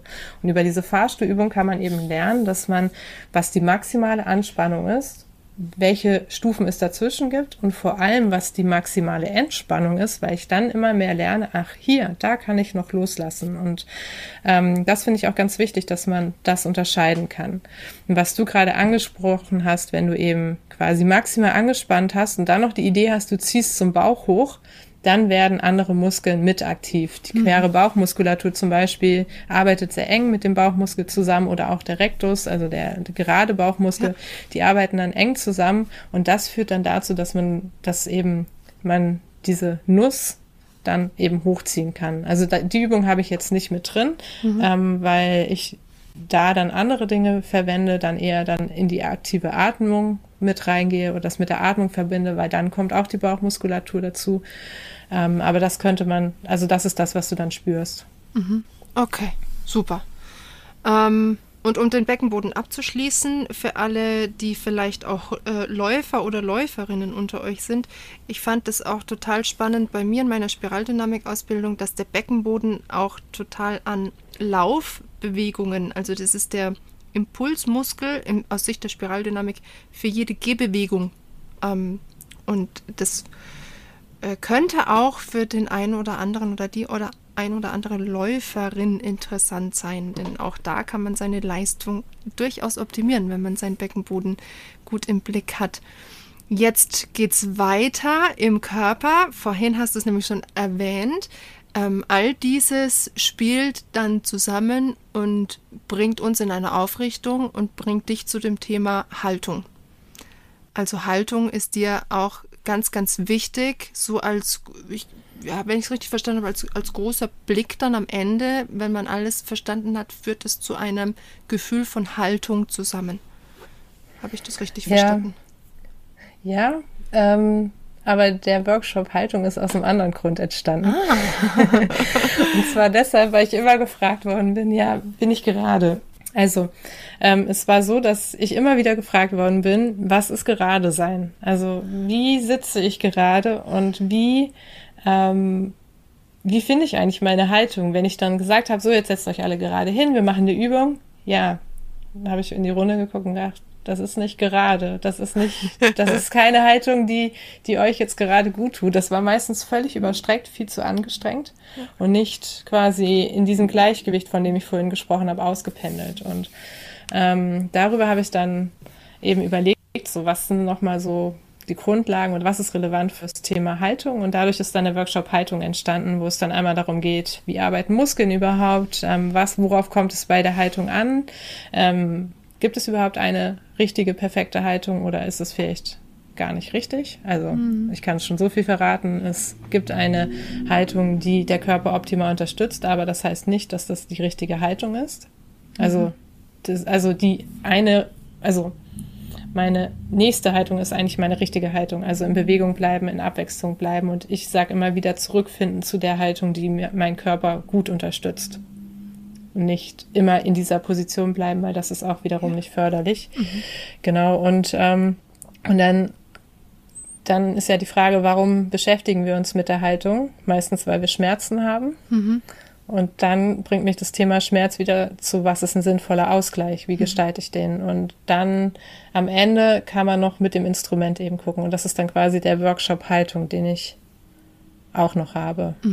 Also und, 3 Workshops sind es oder 4? Im Moment sind es 3 und ich arbeite gerade am 4. Zum Thema Ansatz, wo es dann darum geht, auch wieder dieser Aspekt, was gibt es eigentlich in meinem Gesicht, wie spielt das alles miteinander zusammen, welche Muskulatur kann ich überhaupt oder welche Bewegungsrichtung kann ich durch Muskulatur überhaupt aktivieren, welche geht gar nicht. Dass man dann eben verschiedene Funktionen nochmal hinterfragt, neu lernt, aber auch da ist es so, dass ich nicht sage, so und so muss dein Ansatz sein, sondern so und so funktioniert der Bereich Mund, Kiefer, Hals, Kopf und noch Kehlkopf. Und das sind so die Aspekte, die dann dazu führen sollen, dass man einfach nochmal ein anderes Verständnis für den eigenen Ansatz bekommt, beziehungsweise auch Übungen kennt, wie ich hier Lockerheit reinbringen kann. Oder auch zum Beispiel, wo sitzt die Zunge? Also wo ist meine Zunge im Mund entspannt?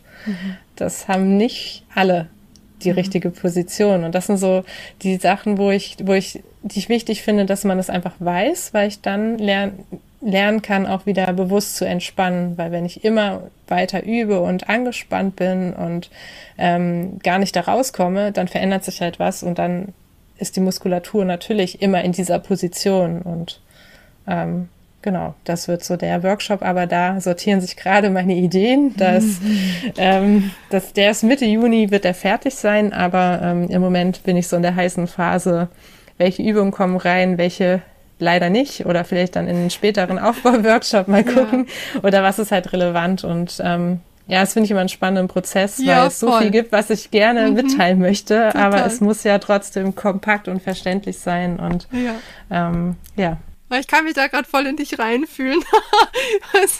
Ich bin auch immer, wenn sowas Neues ist, dann ist man total angefixt, oder? Und es kommen einem ständig, also so jetzt mir zumindest, ständig gehen so neue Fächer in meinem Kopf auf und es rauscht quasi so rein in meinem Kopf, aber immer mit dem Wissen, man muss es ja noch strukturieren und es muss ja in den zeitlichen Rahmen passen und auch in den Themenrahmen irgendwie so. Also ich beneide dich um die Zeit und auch wiederum nicht. Ich weiß, wie viel da auf einen einströmt. Aber es ist also total spannend, so schön. Fand ich schon im Vorgespräch, als wir das hatten, dachte ich schon, cool. Ich habe wieder eine Nerdfrage. Okay. Ich war nämlich nach unserem Vorgespräch, war ich bei meinem Chiropraktiker und ich habe so ein bisschen mit Beckenprobleme und der meinte, und der ist Holländer und der hat immer von den Patronen gesprochen, die Patronen, die so fest in meiner Muskulatur oder in unserem Kopf fest sitzen. Und er meinte, wenn die Patronen da unten im Becken zu fest sind oder wenn er es da nicht gelöst bekommt, dann geht er einfach hoch zum Kiefer, zum Kopf, weil er sieht den Kiefer als das kleine Becken oder das Pendant zum Becken, also die gespiegelte Version quasi und das Kinn ist für ihn Symphyse vorne und der Übergang Lendenwirbelsäule und Sacrum und so. Es wird jetzt ein bisschen zu spezifisch vielleicht für alle anderen, aber ich finde den Zusammenhang oder dieses gespiegelte und dieser große zusammenhängende Blick auf den Körper so spannend und deswegen wird die Frage, ob du schon feststellen kannst, hängt denn dann der Beckenboden oder das, was im Becken muskulär abläuft, auch mit der Muskulatur im Gesicht zusammen? Bist du schon soweit? Kannst du das schon sagen? Ja, also ich kann aus der Erfahrung, aus der Praxis sprechen. Ich habe, also die letzten Jahre habe ich eine Fortbildung gemacht eben zu Kopf-Kiefer. Ja. Die letzten 2 Jahre, und es war schon sehr intensiv und sehr umfangreich, und ich habe viel im letzten Jahr am Kiefer gearbeitet, und es war sehr häufig, also es war dann irgendwann eine Routinefrage, dass ich gefragt habe, wenn jemand mit dem Kiefer kam, ja, wie sieht es eigentlich mit dem Beckenboden aus? Und ich kann gerade keine Prozentzahl sagen, wie viele Prozent von den PatientInnen oder das war, die gesagt hat, ja, da ist tatsächlich was. Das ist schon sehr häufig gewesen, und das kann zum Teil damit zusammenhängen, dass eine Inkontinenz da ist und man die ganze Zeit die Zähne zusammenbeißt und versucht da unten das zu halten. Also wenn ich eine Grundspannung habe, dann äußert sich das schon auch häufig hier. Ja. Dann ist es aber auch so, das fand ich sehr interessant, eine Studie von Rudowski und Turner. Die haben eine Pilotstudie gemacht und untersucht, inwieweit die Glottis mit dem Beckenboden zusammenhängt. Und man konnte herausfinden, also wenn ich spreche, dass mein Beckenboden aktiv wird. Ha, okay. Und das fand ich wiederum sehr interessant, weil für Sprechen ist ja Kiefer, Kehlkopf, Hals, Zunge, Mund, Lippen, alles aktiv. Und das ist auf jeden Fall bekannt, dass wenn ich einen Widerstand quasi im Mund habe, dass dann mein Beckenboden anspringt. Und wenn ich jetzt meinen Kiefer anspanne, dann gibt es schon so eine scheinbar eine Verbindung. Und es gibt auch Mundentspannungsübungen für den Beckenboden. Also aus dem Tanzberger Konzept, mit dem ich sehr viel arbeite, da gibt es eben tatsächlich gezielte Mundraumlösungen, die dann auch den Beckenboden mit entspannt. Hundertprozentig erklären, warum das so ist, kann ich nicht. Was man auch immer beobachtet, wenn ich jemand den Beckenboden erkläre zum ersten Mal, dann macht er immer so eine Anspannung mit den Lippen. Ja, genau. Das gibt es halt auch. Und ich weiß auch noch, in der Ausbildung haben wir da mit unserem Anatomielehrer sehr viel drüber gesprochen. Und er meinte auch so, ja, es ist so, probiert's aus und ihr werdet das immer sehen. Aber es gibt nicht die Erklärung, warum das miteinander zusammenhängt. Und dann gibt es verschiedene Konzepte, vielleicht das, was ein Chiropraktiker hat oder auch was Osteopathen und Osteopathinnen häufig haben. Spiraldynamik auch, ja.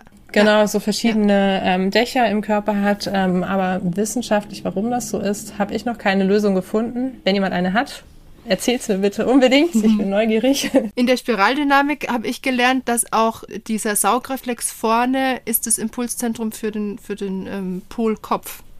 Also wenn wir saugen, wenn wir diese Lippenanspannung machen, dann richtet es unseren Kopf auf. Und das ist auch das...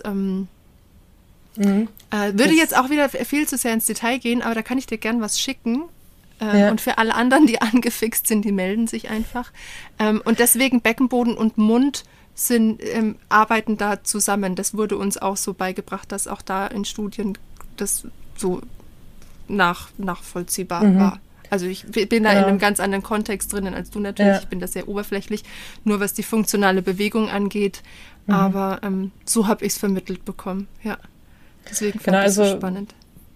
Diese Saugreflex oder dieses Saugen und Aufrichtung vom Kopf macht in dem Hintergrund Sinn, dass die Zungenmuskulatur ja mit meinem Nacken verbunden ist. Beziehungsweise dann eben auch zum Beispiel die Augen mit meiner Halswirbelsäule verbunden sind, beziehungsweise die Stabilität in der Halswirbelsäule machen. Also das sind dann nervale Verbindungen, die man erklären kann.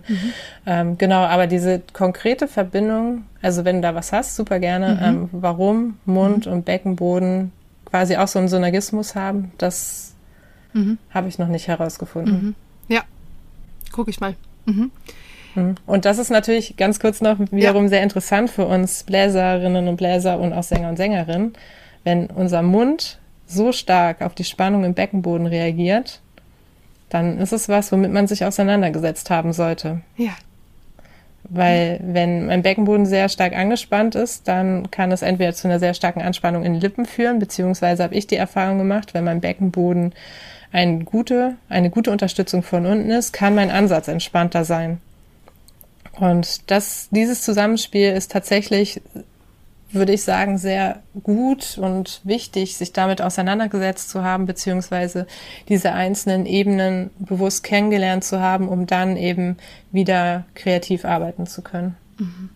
Ja, Genau, dann hat man wieder sein Rubbelbild ein bisschen bunter gemacht. Ja. Genau, und also, dann am Ende vielleicht das gesamte Land oder den gesamten Kontinent freigerubbelt und irgendwann den gesamten Körper Welt. Genau. Ja. Ja. Also ich finde das eine schöne Idee, dass du so Rubbelbilder mit dem Körper machst. Ich würde auch so eins haben wollen. Okay, dann muss ich da mal irgendwie mit meiner Illustratorin reden. Ja, mit der Zeit kommt das alles. Jetzt haben wir natürlich total viel über schon Bekanntes und aber auch natürlich viel über wahrscheinlich noch Unbekanntes für viele gesprochen. Aber um noch am Ende auf einen Begriff einzugehen, wo alle Lichter gleich wieder leuchten, das ist die Stütze. Und das ist jetzt, wahrscheinlich hätten wir schon beim Beckenboden oder beim Zwerchfell reinhaken können. Aber die Frage würde ich dir jetzt trotzdem gerne noch stellen, was nach all den Dingen, die wir jetzt besprochen haben, wie du da deine Definition von Stütze reinbringst. Ja, das ist immer eine heiß diskutierte Frage, auch in meinem Workshop. Ich finde es immer spannend. Also ich gebe das immer rein zur Diskussion frei und auch immer frei dann mit der Idee, das, was man jetzt neu gelernt hat, mal neu als Stütze zu definieren. Mhm. Und ich sage auch, dass ich da kein endgültiges Bild habe. Und das sich sicherlich auch noch weiterentwickeln wird die nächsten Jahre. Aber wo ich mir sehr sicher bin, ist, dass die Stütze für mich die Unterstützung ist durch den physiologischen Atemprozess. Und zwar heißt das für mich persönlich, dass es mit der Einatmung beginnt, also mit einer Einatmung, in der mein Zwerchfell sich nach unten absenken kann, also aktiv werden kann, dadurch den ganzen Atemtrakt mit nach unten zieht, den Kehlkopf öffnet, den Hals weitet und alles in eine gewisse Vorspannung bringt. Und das wird eben zugelassen durch den entspannten Beckenboden, der dafür sorgt, dass das Zwerchfell das mit Kraft, aber eben nicht mit maximaler Kraft machen kann. Und dann die Ausatmung. Die Ausatmung beginnt dann für mich, also dieser Stützprozess als Unterstützung durch den Beckenboden, dass wenn ich anfange auszuatmen, dass ich irgendwann etwas Support brauche. Dann spannt der Beckenboden leicht an, wird fortgeführt durch die Bauchmuskulatur, durch die Atemhilfsmuskulatur und erhöht insgesamt dann den Druck auf die Lunge. Und das Zwerchfell natürlich, dass sich entspannt. Und dadurch entsteht der Druck und die Luft strömt aus. Und das ist für mich persönlich die Stütze. Und dann kann man natürlich etwas mehr Spannung, etwas weniger Spannung, mehr Luft, weniger Luft, alles formen und kontrollieren. Aber die Stütze ist für mich einfach die Unterstützung des physiologischen Atemprozesses. Mhm. Verstehe ich das dann richtig in meiner Vorstellung, dass je näher ich dem Ende meiner Phrase und somit meiner Atemluft komme, dass die Stütze oder die Stützfunktion von diesen Beckenboden- und Bauchmuskeln, dass die sich quasi mit erhöht, oder? Mhm. Die wird, je näher ich dem Ende der Phrase komme, umso stärker wird die Stützfunktion im Endeffekt auch ein bisschen. Genau, also das ist natürlich abhängig vom Instrument. Ja. Als Hornistin brauchst du mehr Luft, die rausströmt, als eine Oboistin. Ja, okay. Aber im Prinzip stimmt das schon, dass eben, wenn du dir eine Zahnpastatube anguckst, in der Mitte drückst, dann entweicht quasi Zahnpasta nach unten, nach oben. Wenn du aber von unten nach oben das Stück für Stück quasi auspresst, dann kommt es ja raus. Und am Ende musst du natürlich alles aktiviert haben, damit die Luft raus kann. Und dann kommt natürlich am Ende auch der Einatemreflex, dass ich automatisch wieder einatme und das zunutze mache. Und deswegen ermutige ich immer, die Bewegung zuzulassen, die durch die Atmung entsteht. Super also, Bild. Es ist tatsächlich quasi das Zusammensinken, Einsinken, Kleinmachen und das Großwerden, Öffnen, Aufrichten mit der Einatmung. Also dieser Wechsel, und das passiert jetzt natürlich nicht so groß, wie ich es dir gerade gezeigt habe, dass ich mich ganz klein und groß mache, aber es entsteht schon so, dass eine gewisse Bewegung da ist und es darf auch eine minimale Bewegung vom Schulter-Nackenbereich und von den Rippen sichtbar sein. Und das möchte ich einfach, dass man das zulässt und nicht in einer starren Position bleibt, weil wenn ich zum Beispiel immer aufgerichtet, immer weit bin, dann kann sich ja nur mein Zwerchfell bewegen und dann verliere ich ja die anderen 25%. Ja. Ja, es ist ja wahrscheinlich auch ganz oft so eine innere Wahrnehmung von dieser Bewegung, oder? Die man außen gar nicht so sehr sieht, aber innen drinnen viel deutlicher wahrnimmt und dann wenn man dann beigebracht bekommen hat, da musst du jetzt aufrecht bleiben oder da musst du jetzt das und das irgendwie, das darf nicht passieren, dann arbeitet man gegen diesen natürlichen Prozess ja dagegen, was du gerade beschrieben hast. Und dann geht's wieder los mit der Anspannung und dann kann wieder, so, dann gehen diese Kreisläufe wieder los. Aber ich finde das Bild mit der Zahnpastatube auch total treffend. Das hatte ich so auch noch nicht gehört. Ganz toll. Hat jetzt bei mir und es gibt eine richtig... Genau, es gibt eine super schöne Übung dafür, die ich gerne allen zeigen würde. Das geht jetzt leider im Podcast nicht, aber es gibt da wirklich Möglichkeiten, um das auch zu spüren, zu trainieren und dann auch wieder auf das Instrumentspiel oder dann einfließen zu lassen. Das ist zum Beispiel auch eine Übung, die ich dann vorm Üben sehr häufig mache, wenn ich merke, oder eigentlich regelmäßig mache oder auch im Üben mache, wenn ich merke, oh, jetzt fließt die Luft nicht mehr, dass man dann einfach sehr simpel diesen natürlichen Mechanismus wieder lernt, zu aktivieren, zu nutzen und ja, und zum Beispiel in Konzerten, wenn ich merke, oh, es ist anstrengend und klar, dann wird irgendwann die Atemmuskulatur fester. Dann ist man auch schnell in dieser, wir nennen es ja immer dieses Hochatmen. Und wenn ich das merke zum Beispiel, dann konzentriere ich mich darauf, dass ich mit der Einatmung den Beckenboden loslasse, also den Raum gebe, dass das Zwerchfell sich absenken kann. Und dann habe ich auch wieder diesen Mechanismus aktiviert. Okay. Und dann kann man damit spielen. Aber am Anfang ist es wichtig, das erstmal unabhängig dann zu lernen und ja, sich entwickeln zu lassen. Und wenn ich das aber verinnerlicht habe, kann ich das eben mitnehmen. Ja, sehr, also total spannend. Ich bin begeistert. Ich freue mich sehr, dass ich dich eingeladen habe, weil es für mich einen totalen Mehrwert gerade schon hat. Und ich hoffe für euch alle da draußen auch. Ich habe es schon in ein paar Folgen vorher immer wieder, denn wenn ich das Gefühl habe, da könnte mir der ein oder andere oder die eine oder andere aussteigen oder abschmieren, dann möchte ich euch doch motivieren. Bleibt einfach dran, lasst es auf euch wirken. Ich glaube, dass gerade die Frauen unter uns sich total angesprochen fühlen, weil wir doch jetzt schon ein paar Themen reingebracht haben. Da resoniert es mit der einen oder anderen ganz bestimmt. Und auch die Männer dürfen sich durchaus hier willkommen und angesprochen fühlen in dieser Folge. Also lasst es auf euch wirken. Ich finde die Arbeit von der Sophie total toll und ich finde es schön, wie sie das verpackt. Und auch die Illustrationen, kann ich nur sagen, die gefallen mir auch richtig gut. Also wenn ihr die noch nicht kennt, dann schaut euch das an. Es ist wie immer alles unter der Folge verlinkt. So, liebe Sophie, jetzt haben wir so viel über Körper gesprochen und am Ende kommst du mir aber natürlich nicht aus. Auf meine letzte Frage musst auch du mir antworten und ich glaube, du hast dir schon ein bisschen was überlegt, was deine Definition von einem gesunden Menschen/Musiker ist. Genau, also ich habe mir Gedanken gemacht und ich finde es eine sehr schöne Frage, aber auch sehr schwere Frage, die kurz zu beantworten. Ja. Und ich probiere es mal. Und zwar würde ich sagen, dass ich beziehe es jetzt mal auf die Musiker und Musikerinnen unter uns. Eine gesunde Musikerin oder ein gesunder Musiker ist für mich ein Mensch, der in Kommunikation mit dem eigenen Körper steht, in der Hinsicht, dass er oder sie gelernt hat, die Sprache des Körpers zu verstehen, also Symptome als Hinweis des Körpers zu kennen und zu verstehen und dann zu wissen, was der Körper jetzt braucht und dass man dann lernt, dem Körper das auch zu geben. Und das entsteht eben durch ein gutes Verständnis für den Körper, ein gutes in sich hineinspüren und ein gutes Kennen.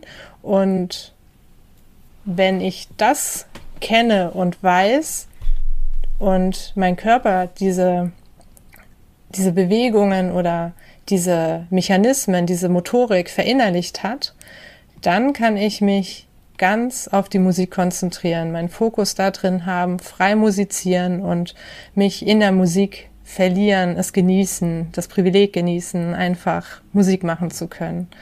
Und das würde ich sagen, ist für mich eine gesunde Musikerin oder ein gesunder Musiker, die oder der frei Musik machen kann, weil er oder sie den Körper kennt. Und das Privileg genießen, so eine schöne Formulierung. Das hat es am Ende nochmal richtig schön abgerundet. Vielen, vielen Dank an dich, Sophie, für die ja sehr lehrreiche Stunde. Es war auch mehr als eine Stunde. Ich werde dich auf jeden Fall weiter verfolgen, weil ich total interessiert bin an diesem Kopfthema. Für alle anderen, wie gesagt, ich verlinke alles und dann bin ich gespannt, wie sich deine Forschungen und Arbeiten weiterentwickeln. Ich danke dir, dass du heute dabei warst und dich mit mir ausgetauscht hast. Sehr, sehr gerne. Es war mir eine große Freude, unser Gespräch heute und der Austausch. Und ja, und ich bin gespannt, wer sich alles angesprochen fühlt und Lust hat, den Körper weiter zu erkennen. Ich bin auf jeden Fall, oder kennenzulernen, ich bin auf jeden Fall da und freue mich, euch zu unterstützen. Ich glaube, da fühlen sich einige angesprochen. Ich danke dir. Sehr gerne. Das war's also mit Folge 14 und der kleinen Reise durch unseren Körper. Alle Infos zu Sophie und Links findet ihr wie immer in der Beschreibung der Folge.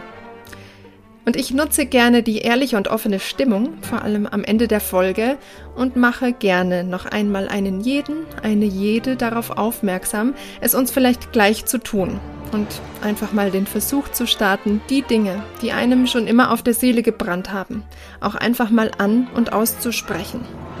Ein Tabu könnte ja nämlich eventuell auch erst dann zu einem werden, wenn man es selbst zu eben diesem macht. Nur so als kleiner Gedankenanstoß. Ich möchte es aber natürlich nicht nur bei Gedankenanstößen lassen, sondern ich habe schon 2 weitere Folgen im Kasten, die weiterhin fröhlich den ein oder anderen Gedankenbaukasten aufsprengen. Und ich lade dich herzlich dazu ein, daran teilzunehmen. Sei also gespannt auf die kommenden Folgen. Und vielleicht magst du ja in der Zwischenzeit auch einfach mal auf Instagram, Facebook oder meiner Webseite vorbeischauen und dich noch mehr über die Inhalte und die geplanten Folgen informieren. Bis dahin, alles Gute und gesunde Töne.